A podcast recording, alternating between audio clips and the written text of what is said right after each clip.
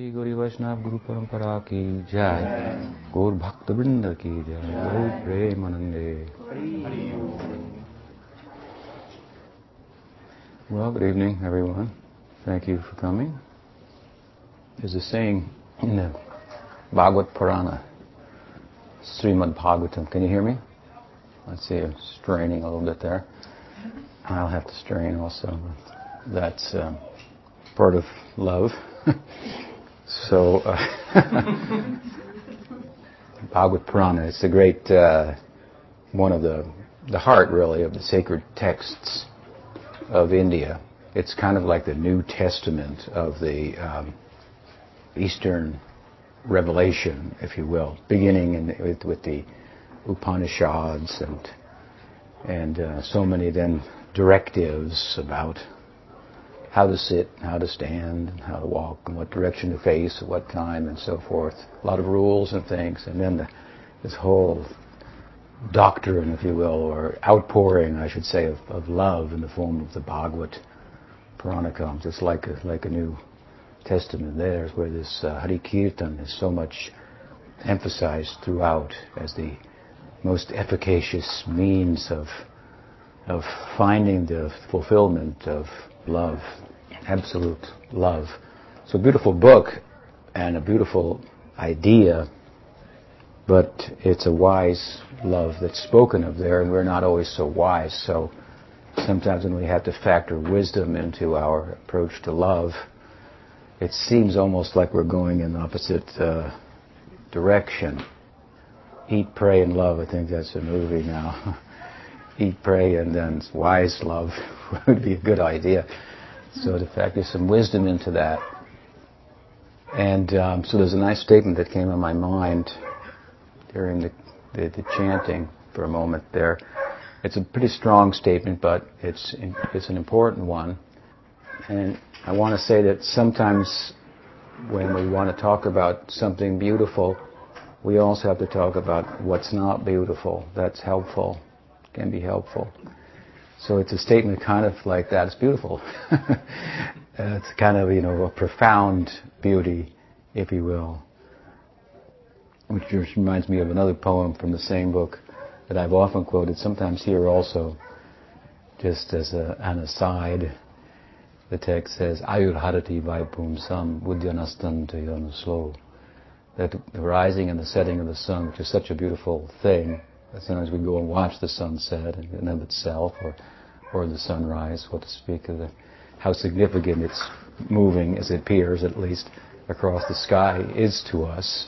If it didn't come up, that means to say tomorrow we would know how significant that daily event that we become accustomed to and almost bored with, unfortunately, is. Such a profound, significant, powerful uh event, and it, it's not simply a mindless and meaningless kind of movement of matter. Matter doesn't move without mind. Of course, some people like to think mind is matter, but we will vote for mind over matter. And if they could prove their theory, of course, they would have won a Nobel Prize by now. There's a long way. They're a long way from that. We have a different idea. One of downward, if you will, causation. From consciousness then comes meaning, and from meaning comes the world. I like to say, if the world, or if matter, mattered independently of consciousness, who would know? Who would care? So consciousness is primal. Of course, this is the old way of thinking. When people ate better, when they ate real food instead of money, they could think more clearly, is the idea. We do a lot of thinking these days, but how clear it is sometimes. Outside of beautiful circles like this, sounds conceited, I suppose, but it's pretty wild out there. The call of the wild, so to speak. So, again, with the rising and the setting of the sun, it's a beautiful thing, but the text says, Ayurharati. It's taking away your life as you know it, means the conventional sense of self that is uh, on death row, so to speak, the egoic conventional sense of self, that I'm, you know, a, whatever, a Portlander, or I'm an American, or an Indian, or black or white, or man or woman. This conventional sense of self derived, this I derived as it is from what we think is ours, largely. The desires that we have in relation to things, they form a sense of self, a sense of goods and bads and happies and sads and, and so on that we orbit around. And um, this is then the conventional self, the egoic material sense of self. And as the poem goes, the rising and the setting of the sun, Ayurharati, is taking away that sense of self.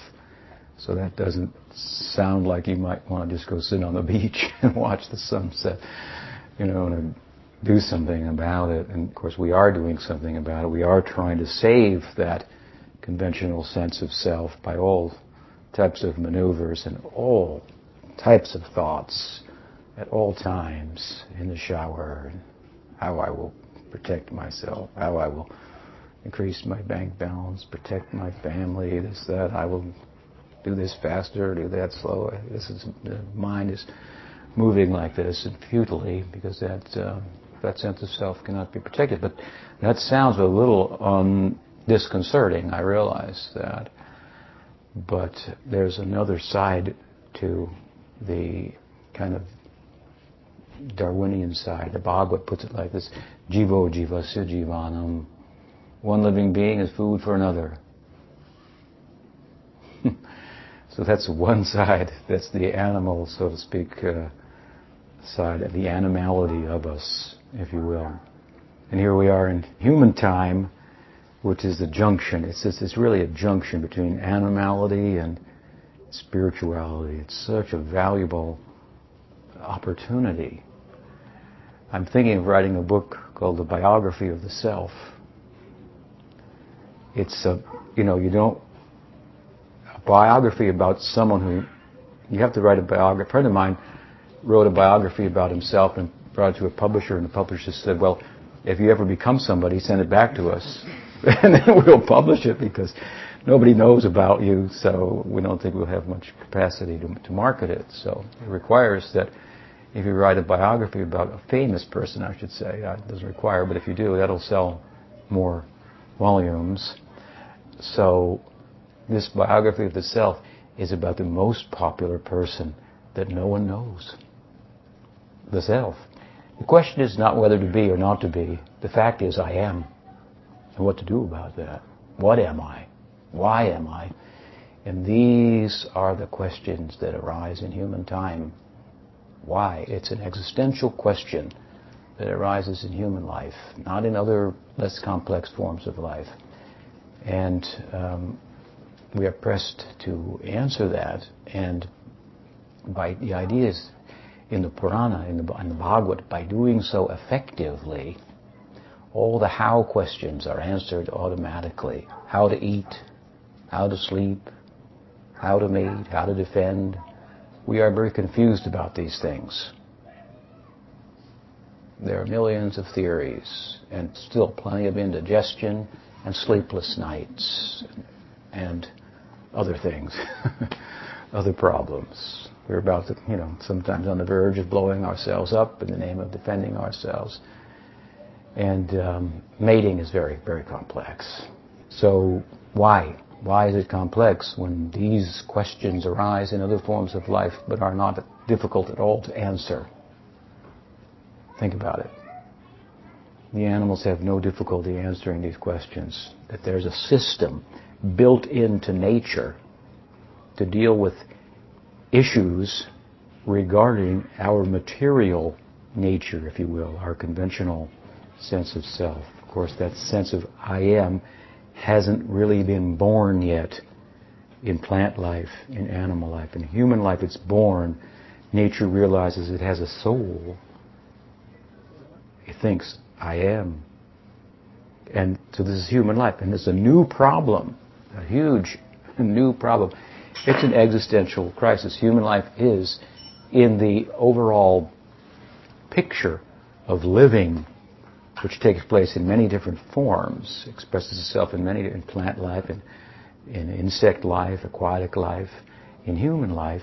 And this question is born, and it's a, this existential crisis is upon us. Human life itself, it is an existential crisis. The question is why? Why am I? Why? Is there? There seems to be a meaning. There seems to be a purpose, and we are pressed to find it out. And this question, then, I want to say, as opposed to the how questions, which can be answered by nature. For example, every species has a system to defend themselves, right? Every species has a defense mechanism, as far as the whole thing can be defended, right? That's also to be learned if we observe. As good as nature provides a defense mechanism for any different species of life, it's provisional. It's not absolute. Change must come. All things must pass. Things must pass. But we are observing the passing of the things. And so we are to think that the best things in life are not things. It's us. The thinker, the perceiver, the experiencer, not that which is experienced.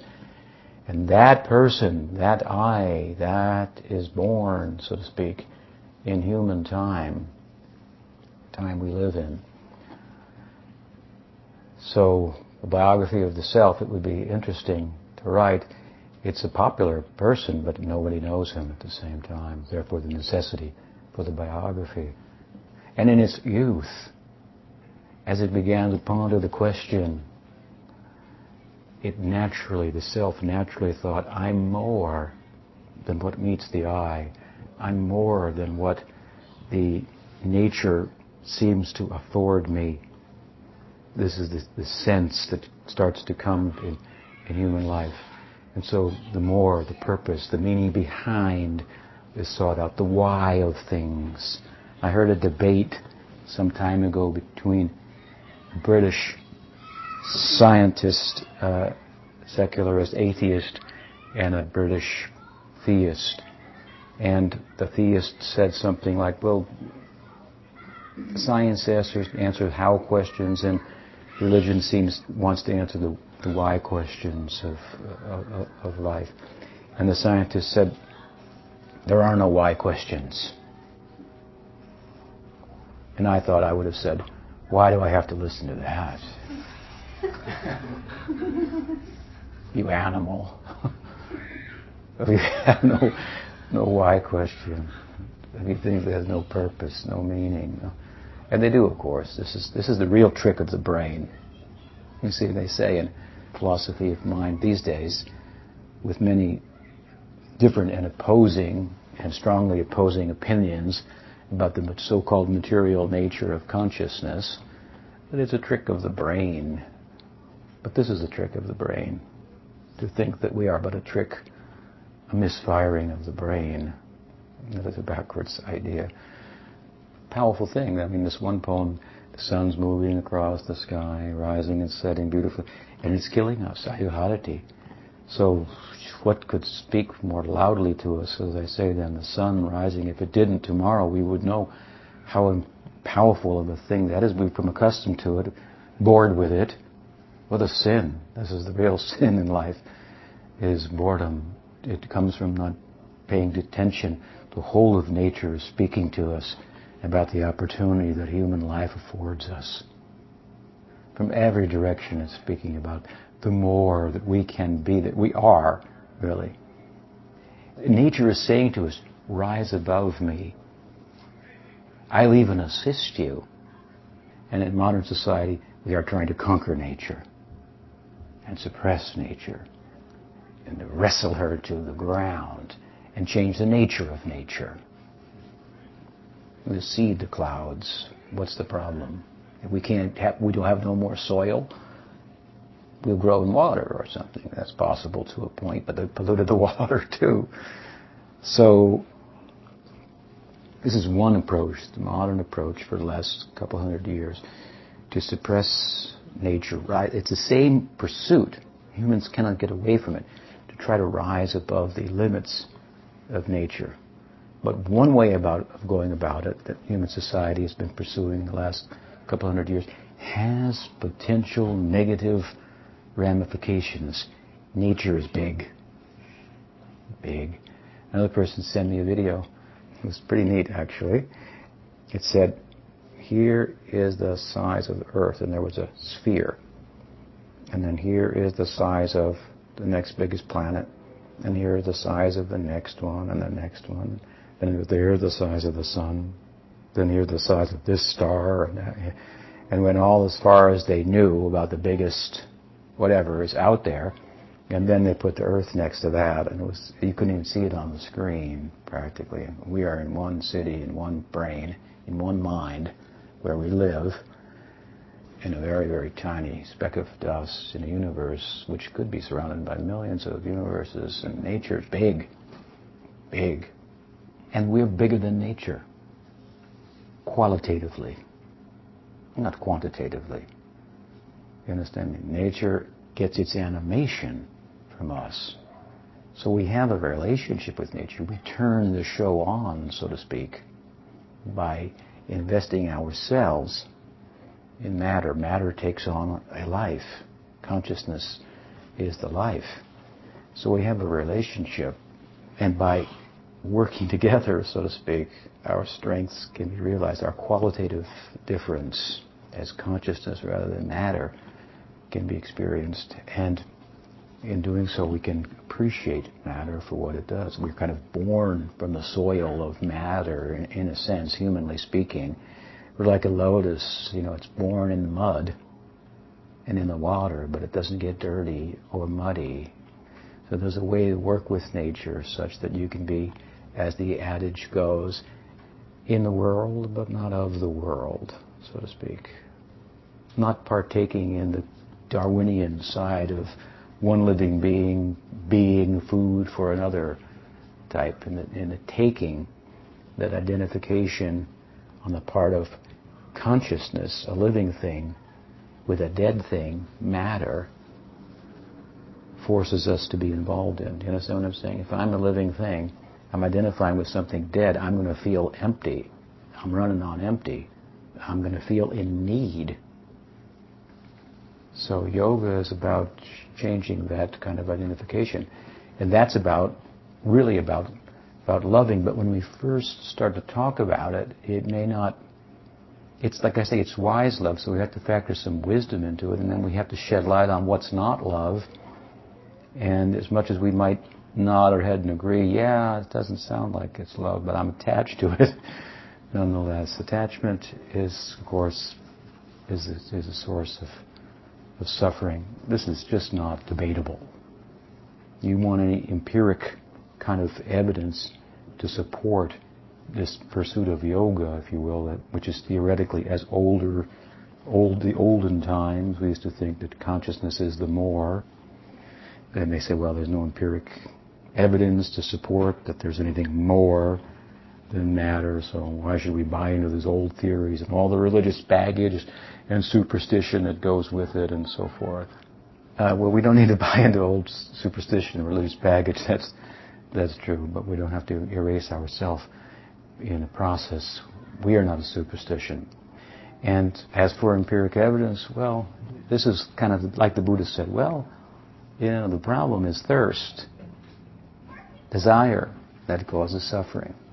I mean, what more hard evidence and uh, do you need? Just think about it.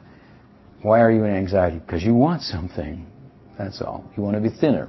You want to put on some weight. You want to change your relationship. You want to end a relationship. You want to get in a relationship.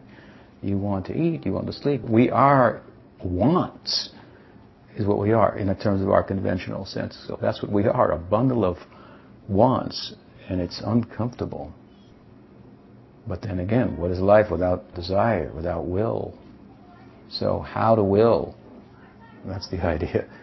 Not necessarily to stop, but to move with the with the will, the central will, to connect with the central will, our small will, something like that.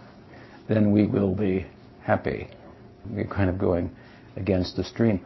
Wanting, owning, possessing, which time tells us nothing belongs to us. This is going against the current. And if it doesn't belong to us, then it's not unreasonable to conjecture that it might belong to someone else, that there might be, you know, a center, a, a meaningful, purposeful center, that things, parts, the whole, have a relationship to the whole, and so forth. So, so at any rate, to come out from underneath this um, this, li- this identity of wants and desires, this confusion of consciousness identifying itself with matter, life, the animate, identifying itself with the inanimate in a way that's out of balance, if you will.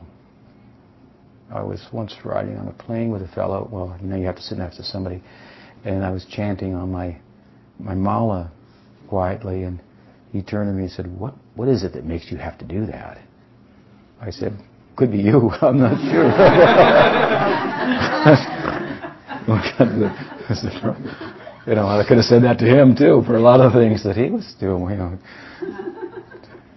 and uh, cocktails and whatever. Um, you know, but I didn't. So, so then, you know. Anyway, we did enter into a slightly philosophical discussion about the whys of that, and I was speaking to him about spiritual life, and he said, "Well, I still think it's a little like out of balance, a little fanatical." So I asked him, well, what do you think is more important, the experiencer or the, the that which is experienced? I think, uh, you know, the Bible says something like, what does a person gain if they lose the gain the world but lose their, their self, their soul, or something like that? And I kind of put it in that kind of perspective. And uh, we weighed it out. I said, you know, let's put it on a scale here. You know, let's take the whole world and put it on this side here, okay? All matter combined. Let's put one one self on the other, you know, tiny, with a balanceful way in favor of the of the self. Why are we interested in matter? You know, we're trying to cross the river with our gold bags. We have to let go of the bag to cross the river to save yourself ultimately. And the self, the self is important. The matter is important to us because we project ourselves into it. That's the only reason that it has meaning or value to us. Consciousness has the capacity to project itself into things, as I say, and turn them on, so to speak, give them life. The driver gives meaning to the car, otherwise what is its meaning? So when we project ourselves into things, those things have to take on value for us. So, so what's the value? Is it the thing or is it ourself? You understand? It's my house, so it's important. If it's your house, well, you know, so what? If the bank takes it back, you know. If you're my friend, then it will have some value, you know, to me. So the point is that consciousness is what's value, what's dear to us. The self is what's dear to us. And, and in order to pursue ourself, well, we might have to save ourselves even from our friends. Because misery loves company. You know, I had some shocking experience the other day because I saw a um, video of some celebrities at a gathering for the organization called PETA, for the People for the Ethical Treatment of Animals. And they were all just saying a few words about which people would eat less meat, or, you know, people would be kinder and this kind of thing. And, and then then I started reading a comment. There were comments on it. It was on the internet. I couldn't believe what the people were saying. They were, I mean, I live in a, you know, it was a small world, I suppose, of people who are kinder. It was pretty scary, actually. I was, uh, that, uh, it was frightening. There's some meanness out there, and insensitivity, which, which, you know, if it's an animal expresses that, you expect that. You, you know, they're not always polite. Uh, they're driven by the force of their particular embodiment. We are humans. We have the chance to do something voluntarily. This is a, this means we have a chance to, to love, to give. It's a great opportunity, but people abuse it. So at any rate, um, some light has to be cast on that. I think that we might have negative impetus and move away from something unbecoming. So some of the poems in the Bhagavad, they, they do speak like that. This one I was thinking of as I began. It's, uh, it's it's kind of like that. It says, Kamasin indriya priti labo jiveta yavata jivasya tattva jignasu nartoyas cheya kamavi. I always loved it. It made so much meaning to me. It had so much um, uh, It was so um, so uh, compelling to me. But it starts out like this, says, Kamasin Indriya Priti. Indriya means, in Sanskrit, senses, and Priti means love. So, Kamasya na Indriya Priti. Life should uh, not be lived for love of the senses. Hmm? You know, our senses are connected with objects in the world, of sight, of smell, of taste, and sound, and so forth. And we can, like, go into the world through these openings of the senses and uh, identify ourselves there, form an identity. And uh, Bhagavad says life should not ever be should be not be lived for this, for Indriya Priti. There yama niyama, therefore, something about yoga, something we do, something we don't do. And the idea about yoga is to control that. Really, idea is to change that priti from Indriya Priti, love of the senses, that is called Kam. Hmm? Kam means like means lust. In love of the senses, Indriya Priti, Kamas in Indriya. Love of the senses, that is called lust. And Krishna Indriya Priti. Kamasya uh, Indriya Vancha, Krishna Indriya Priti Vancha. Vancha means here like uh, desire. It says love of the senses, that is called lust. And when the love of the senses of Krishna develops within us, that is called love. So it means there's a way to use the senses. Like I said, there's a way to express will. We are a unit of will. We don't want to like just do away with ourselves altogether. But what we're willing, uh, that's a problem. What we're willing to do, that's also a problem. To rep- rectify the the problem. So some force of good association, some power, if you will, of knowledge to move us in the direction away from Indriya Priti to Krishna Indriya Priti. We have to talk about what that means, what it means to satisfy the senses of Krishna. But the poem goes like that. Kamasan Indriya Priti Lavoji Veta Yavata. One should not live one's human life, it means, speaking to human beings, we're the ones that read. So one should not live the human life simply for love of the senses. It is such a loss. You know, if you have an inheritance, you're not wealthy until you you spend it, right? And, and you could spend it and become a pauper. So human life is a great uh, opportunity. It's a great wealth. It's something like probation. You know, you're out of the jail, you've got at least, you've got some freedoms. Freedom to make choices, to, as I said, to do something voluntarily, rather than just being forced to do whatever the your embodiment kind of demands of you. We, we have demands that our bodily identification imposes upon us and our minds and so forth, but we have intellect too, where we can think, we can think that would be nice. But our intelligence can say, yeah, but it would be not good for you. It, not, it might be nice, but not nice for you. You ever have that kind of experience? Yeah, we do, readily. So we know we have intelligence, but how well we use it. If we use our intelligence just to pursue the mind's demands, then are we really any different than any other species of life?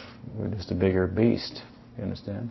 Intelligence, if it, if, it, if it differentiates us as we think from less complex forms of life, then it should be used in a way to demonstrate that difference. If it's only used to to find more intelligent ways to answer how questions, how to eat, how to sleep, then, then what we find in that, even the, the intelligence becomes corrupted, you see. It becomes corrupted by the demands of mind and senses. It makes a wedding with the mind and the senses. And then it sounds intelligent, but it's not. Make, what do they call that stuff? They spray on the weeds?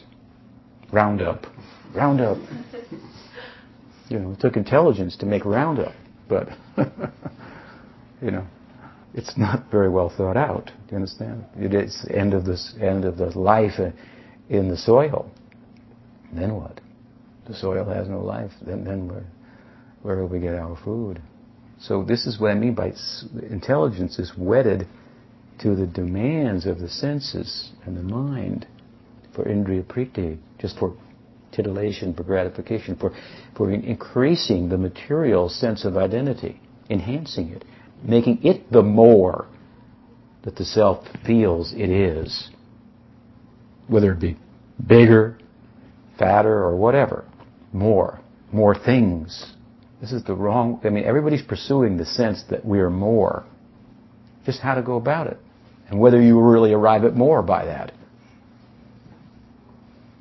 The more, to be Zen, is less from the material perspective. The way in which we try to, try to get more, it turns out to be less, much less.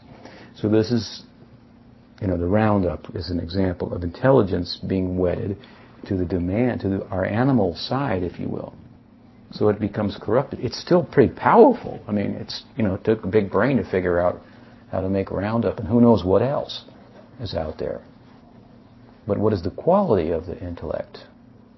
If it only facilitates being bigger, a bigger taker, a bigger beast. And if we then, so, uh, so to use in, intellect in another way, to wean us from our animality, to take us in another direction. If it, if it is said to distinguish us from that, then it should be used for that. It should be used to pursue the more in a more intelligent way by taking less. Because the more we're taking, the, the smaller we're becoming. That's a fact. Taking causes the sense of self to contract, and giving causes the sense of self to expand. If you want to think nationally rather than just, you know, locally, then you're going to, you identify with the whole nation, and you get involved in making sacrifices to make the country better and so forth. So that, this is a crude example, but this, this, this, the self expands by sacrificing. Think not, what did he say? What you can, your country can do for you, but what you can do for your country is a small example idea. Right? You, the self is growing, right? People go, wow, yeah, that that sounds noble and big, hmm. Even though you'll have less, or it would seem, right? Don't think about what you can do for yourself, but what, what your country can do for you, what you can do for your country. So the idea is, this is this is not, I'm not telling you anything you don't know. I mean, Kennedy said it, you know. I mean, this is just, an, this is like a universal kind of truths that we're talking about, that everybody accepts on some level. Now, how to play them out, the idea is here, to their fullest implication, the fullest ramifications. How beautiful that will be. This is the idea of Vedanta. This is the idea of yoga. And don't wait for everybody to take it up. They won't, you know, they're not going to. It's a radical idea, actually. You're going in a very different direction than you have yourself have gone in for millions of lifetimes outside of human form. Now you've got a human dress, and a, the, the majority wants to take you down. So it's like, say, misery loves company. Still, even in the course of pursuing that, they're trying to be the more. Everyone's trying to be the more that we are. But how to go about it, that's all. And really solve the why question. Why am I? Am I just here to eat and sleep for, for a while, have offspring and leave them some inheritance and try to live on in that way, eternally? These are all, this is the pursuit of the self, of what it is. I heard a fellow in an interview, he said that um, was interviewing a theologian about consciousness, and the theologian said that consciousness, you know, as long as we can remember, has always been, you know, in the, in the, the, from the time of the Greeks. He was Western, of course, so from the time of the Greeks onward, that the consciousness was more, was, was more, and things were less. And then the fellow interrupted him and said, yeah, but, you know, now we know better. You know, we have modern science and so forth, and we've learned so much about what consciousness is that, you know, that's what people thought before they had the kind of knowledge that we have now. And the fellow replied, he said something like, well, we may have more knowledge, but I'm not sure how much more knowledge we have about consciousness. I really felt like jumping in there and saying, I heard another interview with a fellow um, who was very prominent in, in philosophy of mind, and I've told this before. He told the same interview, this is a different interview, but the same interviewer. He said, I think that if we have, a, you know, given about a thousand years of science, that if we weren't bogged down by like spiritual kind of burden of propaganda, you know, for ages and so forth, we would just be like freed from that.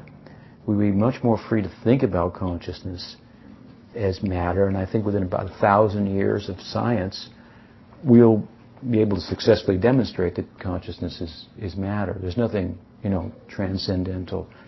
And I really had a chuckle because, I mean, he's really saying we know nothing about consciousness. A thousand years of science. Science has only been with us for about two hundred years. And I'm not against science, but it has its domain. A thousand years of science. You know how fast science develops now, exponentially, in terms of its discoveries and fact-finding and information that it gathers, which, of course, is interpreted by everybody in different ways.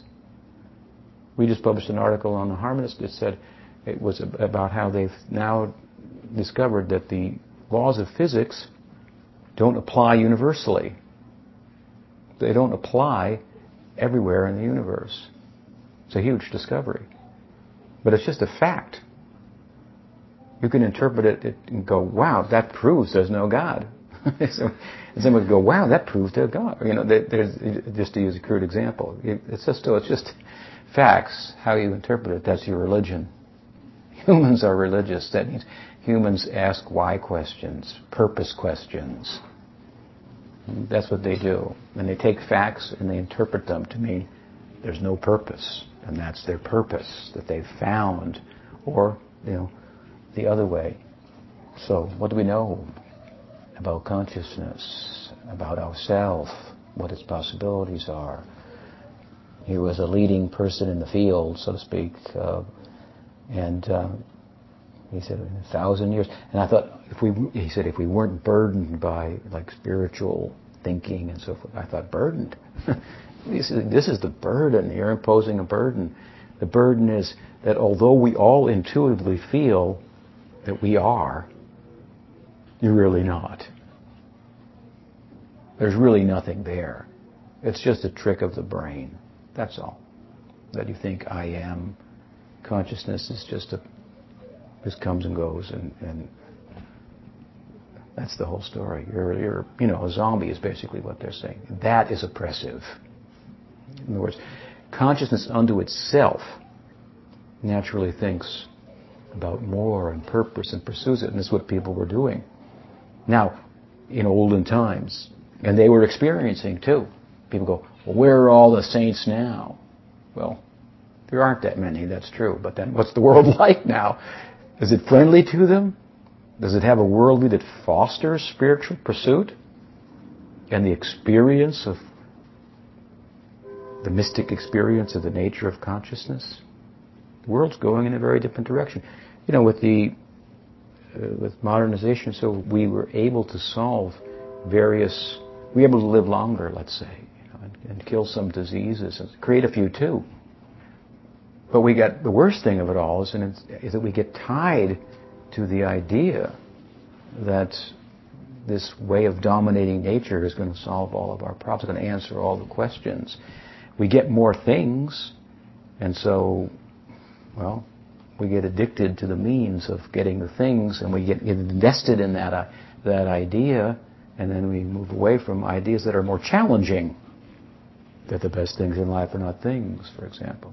We should move, step back from things. Our animal tendency is to take, to get. The body is demanding. The mind is, is demanding. It's imposing wants upon us. So to move back from that, that's yoga. It's not so easy, yoga. I don't mean just the poses. They're hard too. But um, it's a challenge to move in the direction of giving and away from taking. We are takers. Hunters and hunted. It's it's a difficult and radical proposal. So if we can just flood ourselves with things, we can forget about it. You take some facts, You take something like technology, interpret the facts in a particular way, get things, and you can forget about the why questions, and you can say there are no why questions. And that seems to be uh, easier. But it's it's an empty hand, it's an empty bag, it's an empty shopping bag. You come home with nothing, no goods, not whole goods, whole foods, no foods. It's it's really it's backwards. So when his intelligence is becomes wedded to the demands of the senses and the mind, this is becomes this is a corruption then of intelligence. And people are smart; they think about all kinds of things, but all they think about is how to conquer, how to collect. So, no. And you come up with ideas like this consciousness is just a, just a trick of the brain, that you feel that there's somebody in there. It's called you. You know, it's not. It's the kind of leading thinking and, and philosophy of mind and so forth. This, I think, that is a burden. That is like the natural intuitive sense of every human being, is that that there's downward causation. So you cannot demonstrate it to the satisfaction of somebody today. And we all think that it comes from here and then it goes, then we act. You understand? That consciousness is causal. It gives meaning to matter and so forth. So take it the other way around is very oppressive. It's oppressive to the human condition. People say, well, it may be tough to think about, but here, gratify, dull yourself out enough, take enough things, and you'll buy it, something like that. But just a, just a religious theory, not a very satisfying one. I mean, it's just a metaphysical theory, naturalism, I mean, physicalism, just a theory, it's just an interpretation of, of facts that, um, that in olden times, people weren't burdened by such an awkward interpretation, and they had experience of that self that everybody knows about, but nobody knows. Biography of the self. It's a popular person. We all feel I am, but what are we? Why are we? What is our life? Hmm? So people in, you know, from our tradition, for example, from the yoga tradition, there are experiencers, rishis, and there may be some today too. We can become, this is this is the idea. Society doesn't foster it, doesn't lend to it, doesn't promote it and so forth. Can't expect as many, many saints perhaps. But how those people have influenced the world. One person standing on the ground of himself, herself, can have such an impact. It will never go away, the impact of such people, what they have said, how they have spoken to the heart of the human condition and its possibilities, its potentials. That is too exciting of a proposal if you hear it, what you are, what you be, you know, what you what you are provisionally and conventionally, and how shallow that is, that indriya priti, the lover of the senses, and what you what you can be. I mean, what you are uncovered by the... It's so powerful, so compelling. Will stay forever with human society. It settles well, actually, with the human condition. It speaks to the more of us in a beautiful way. It, it allows us to be more without making anything less. In other words, we, we will worship nature, not try to rape nature. We will honor nature, and in the context of that, we will realize we are the more. Nature wants you to rise above herself in human life. But we have to go about that in a, in a kind of a reverse way. Rather than taking, we have to resort to giving. And give to yourself. There's yoga. You have to go within to nourish the self.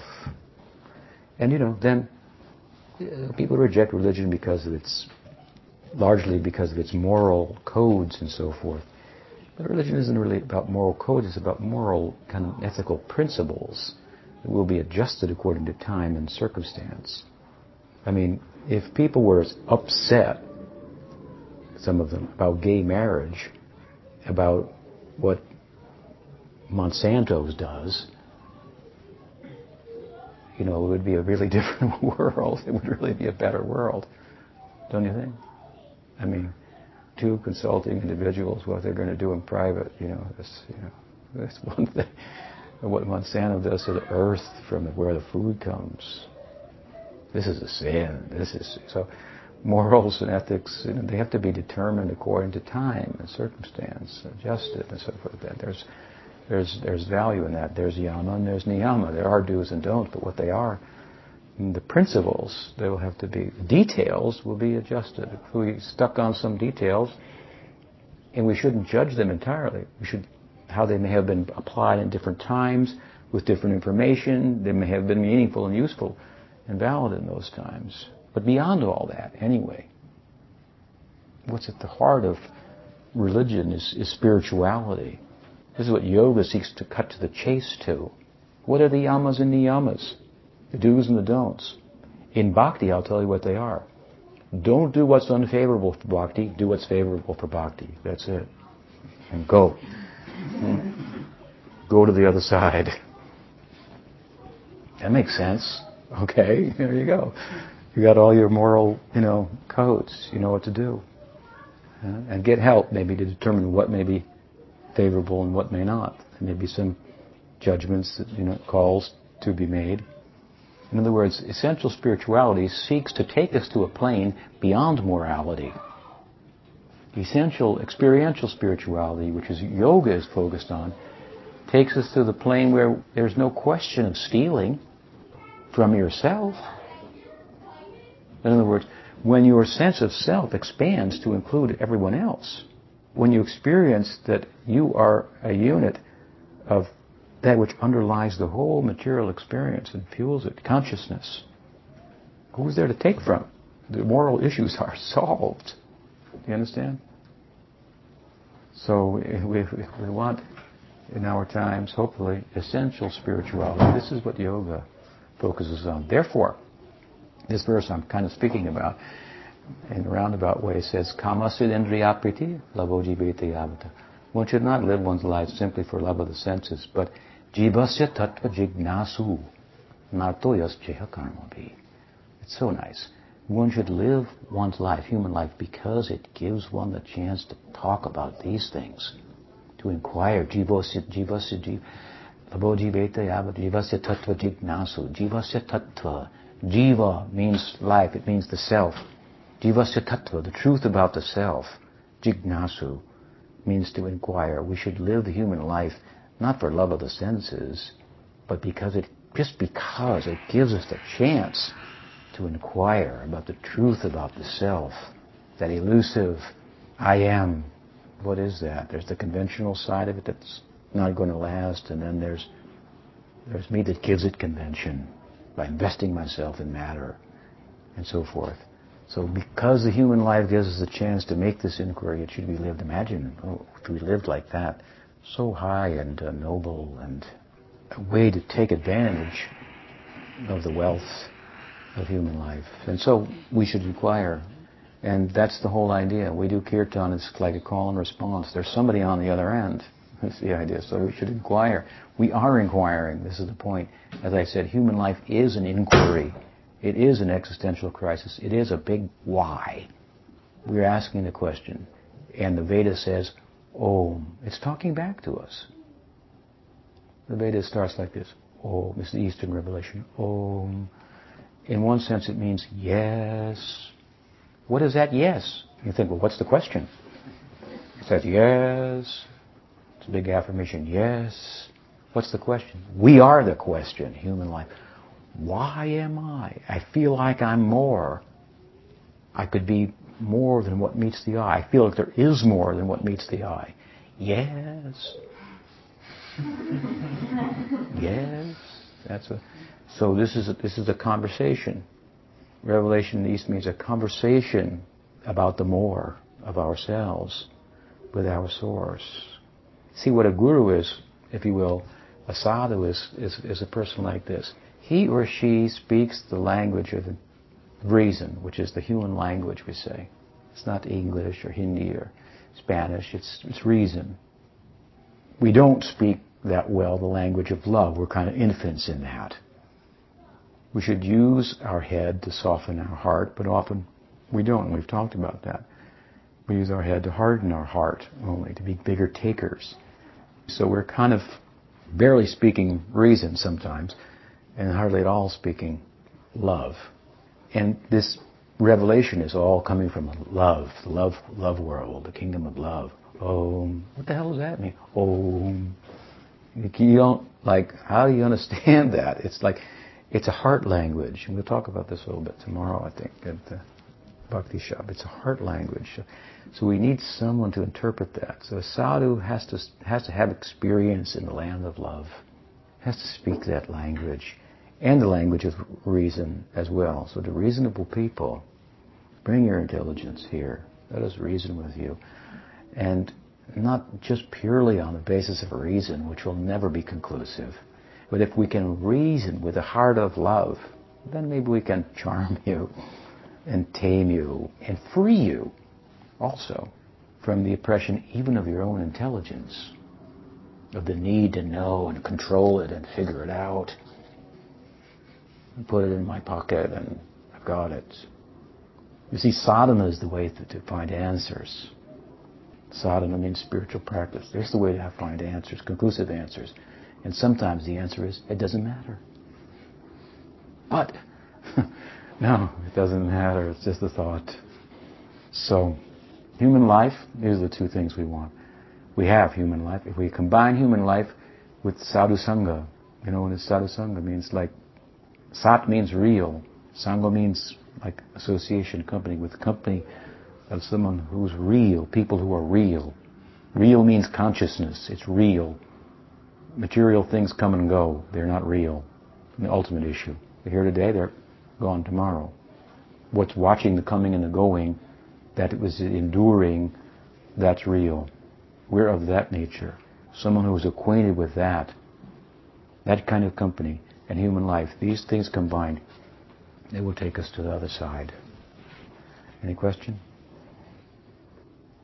What's the best way to take advantage of that if it comes into our lives as sadhu sangha? Um, I guess I'm, I'm asking, um, how should we conduct ourselves so that um, we can become receptive?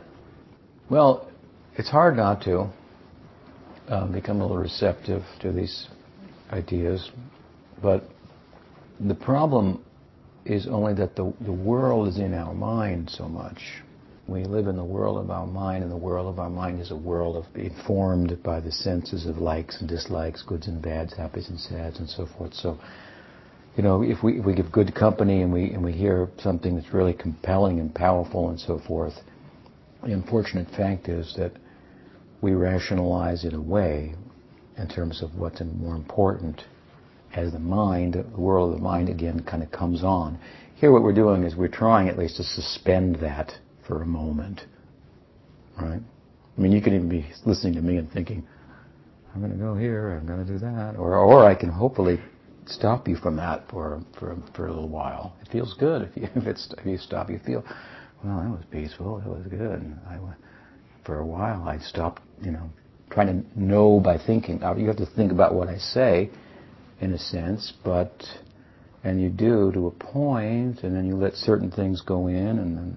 Not sure about that, but if I can speak with enough heart, then you feel you're in a friendly environment, and so you kind of let down your guard, and all kind of things go into your heart. And you don't know it even, but they're there, and they have an impact upon you. So, but mind will rise up and rationalize, and they'll think, wow, that was great, and then psh, the world of our mind comes on, and then we, if we don't refresh that and keep that on a regular basis, then we think, well, it was something I did once before. You know, it sounded good, you know, but uh, you know, we, in the first chapter of the Gita, we find Arjuna rationalizing away, and so that's an important beginning kind of uh, lesson.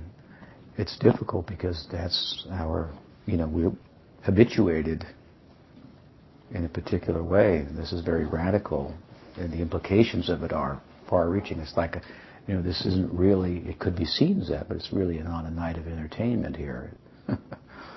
If you really think about this, it's pretty heavy, but, you know, it's good.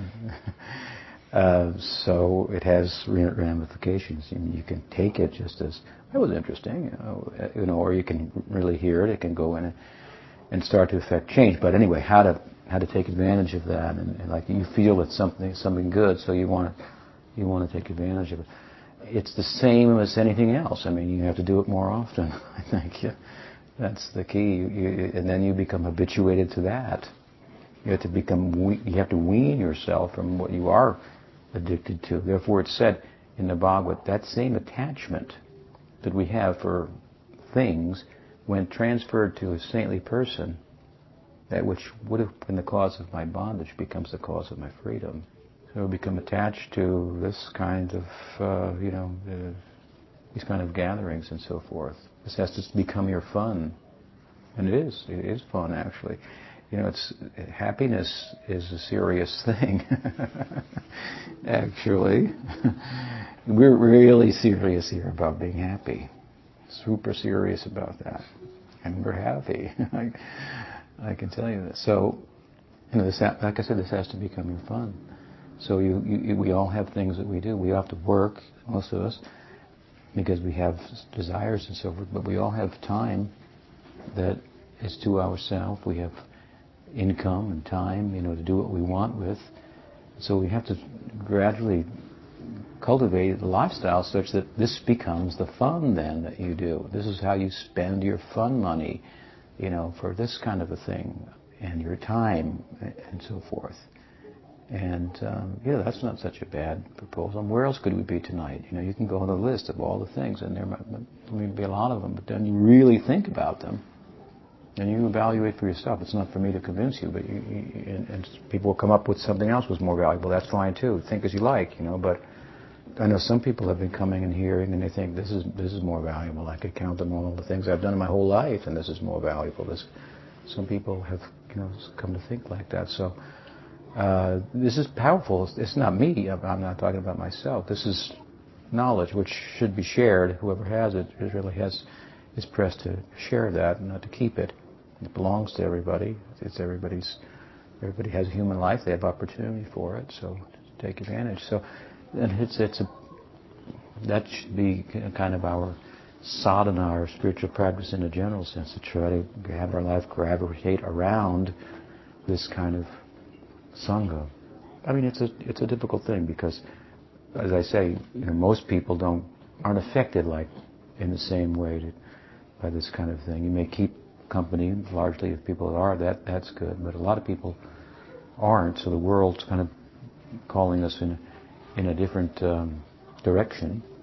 But um, spiritual life is about change. It's not about staying the way you are.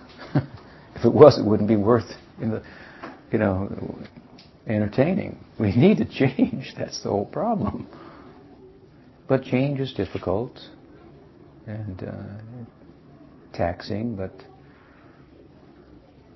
good things aren't aren't the cheapest things in life. So again, jivas tattvati jnasu. It should be lived for this purpose. This is such a. It's so exciting. I mean, uh, of an idea, and you can get real experience of the things we're talking about. You can get an epiphany. You can get an experience of this self. It's in, in this kind of gathering and the implica- pursuing the implications of it. We're not talking about something just to just to believe in. It's difficult because it's like it's like um, you know, seeing a U F O. What do you do then? You you go to tell your friends. Nobody believes you.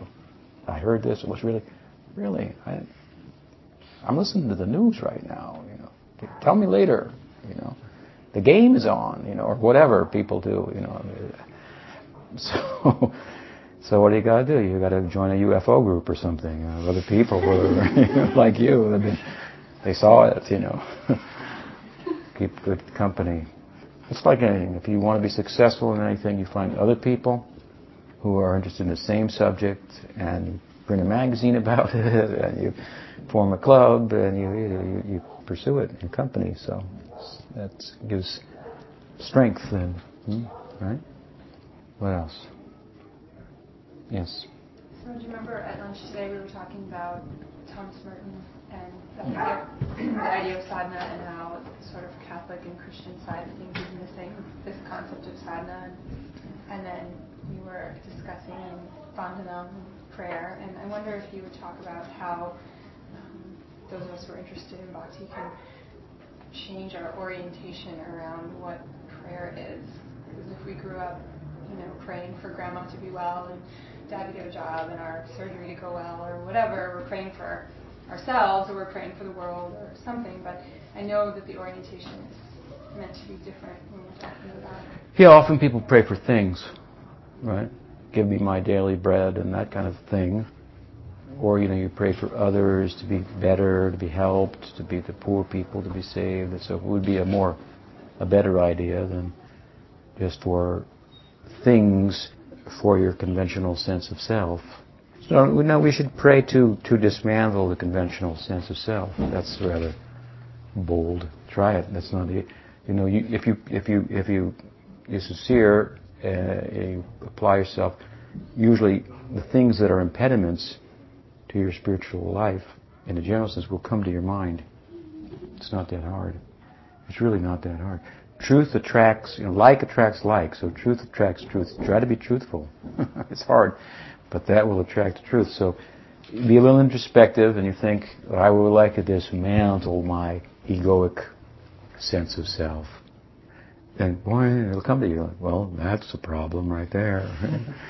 Right? So then you could, and then if you have the courage, you pray that that would be, you'd be separated from that, that it would be let go of. But you don't even want to pray because you're, you're getting some false sense of security about it. And this old Swami just talking about some theory over here. I got something over here. It's not great, but but I still am attached to it. So it's, as I say, it's very radical. It's very... very challenging. You have to kind of pull up the roots, so to speak. So you have to pray for the, the power. You pray for the desire, even the will, to will that you might let go of, you know, such, whatever it, it may be. So, you know, charity begins at home. I guess you, you, you pray for yourself, but for you, that your real self might come out and that you have the strength to let go of the falsity that you find yourself addicted to. And you, if you're honest, you know, that'll be apparent. And if you think, I haven't got any falsity, then, you know, sit with somebody and somebody else will say, yeah, you do. You got a whole lot of it. Try this, you know. And uh, so that's a real um, real challenge. But I would do it in the context of wanting to let go of the conventional sense of self so I can be the more that I am, so to speak, and be then be a lover, If, if, if you will. So, in other words, there's a purpose for letting go. In and of itself, it's it's it's not the whole thing, but it's a good beginning. Someone, it might have been you or Diana, asked me the first time I spoke at the Bhakti shop about renunciation. I think it was maybe Diana. And I talked about detachment and. Um, What does that have to do with love? Something like that. So it's kind of like the first, it's, it doesn't look like love. You, you know, sometimes you have to let go of your friends. They're holding you back. It's possible.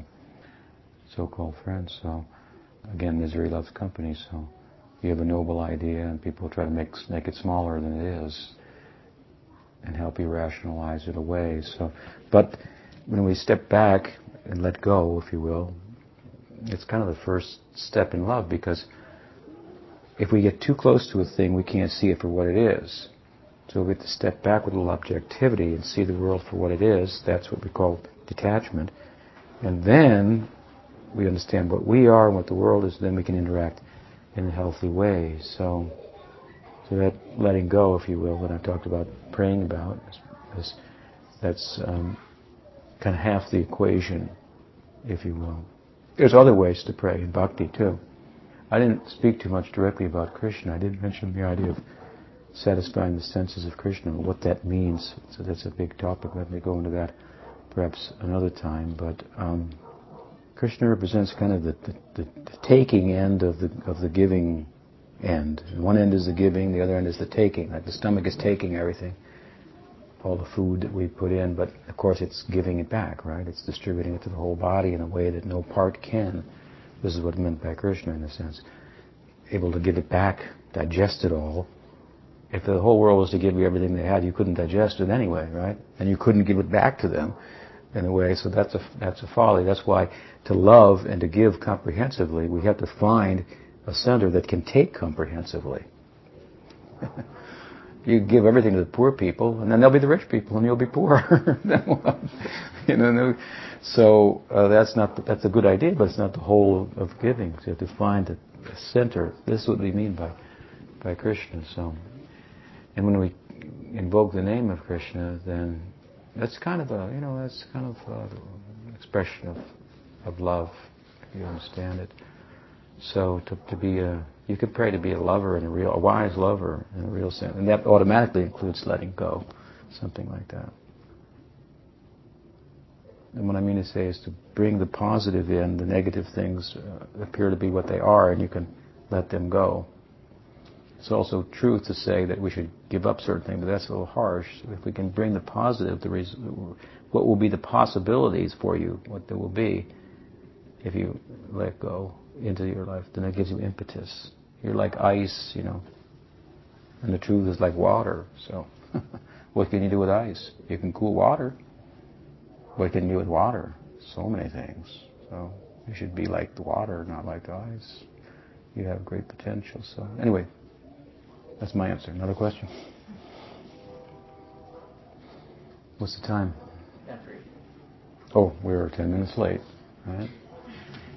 I was billed till eight o'clock. So anyway, thank you very much for listening and helping me to talk about these these things. You're fifty percent of the equation. At least, and there's more of you than me, so more than fifty percent. So I appreciate your time and, and inquiring nature, sincerity. Thank you very much. Hare Krishna.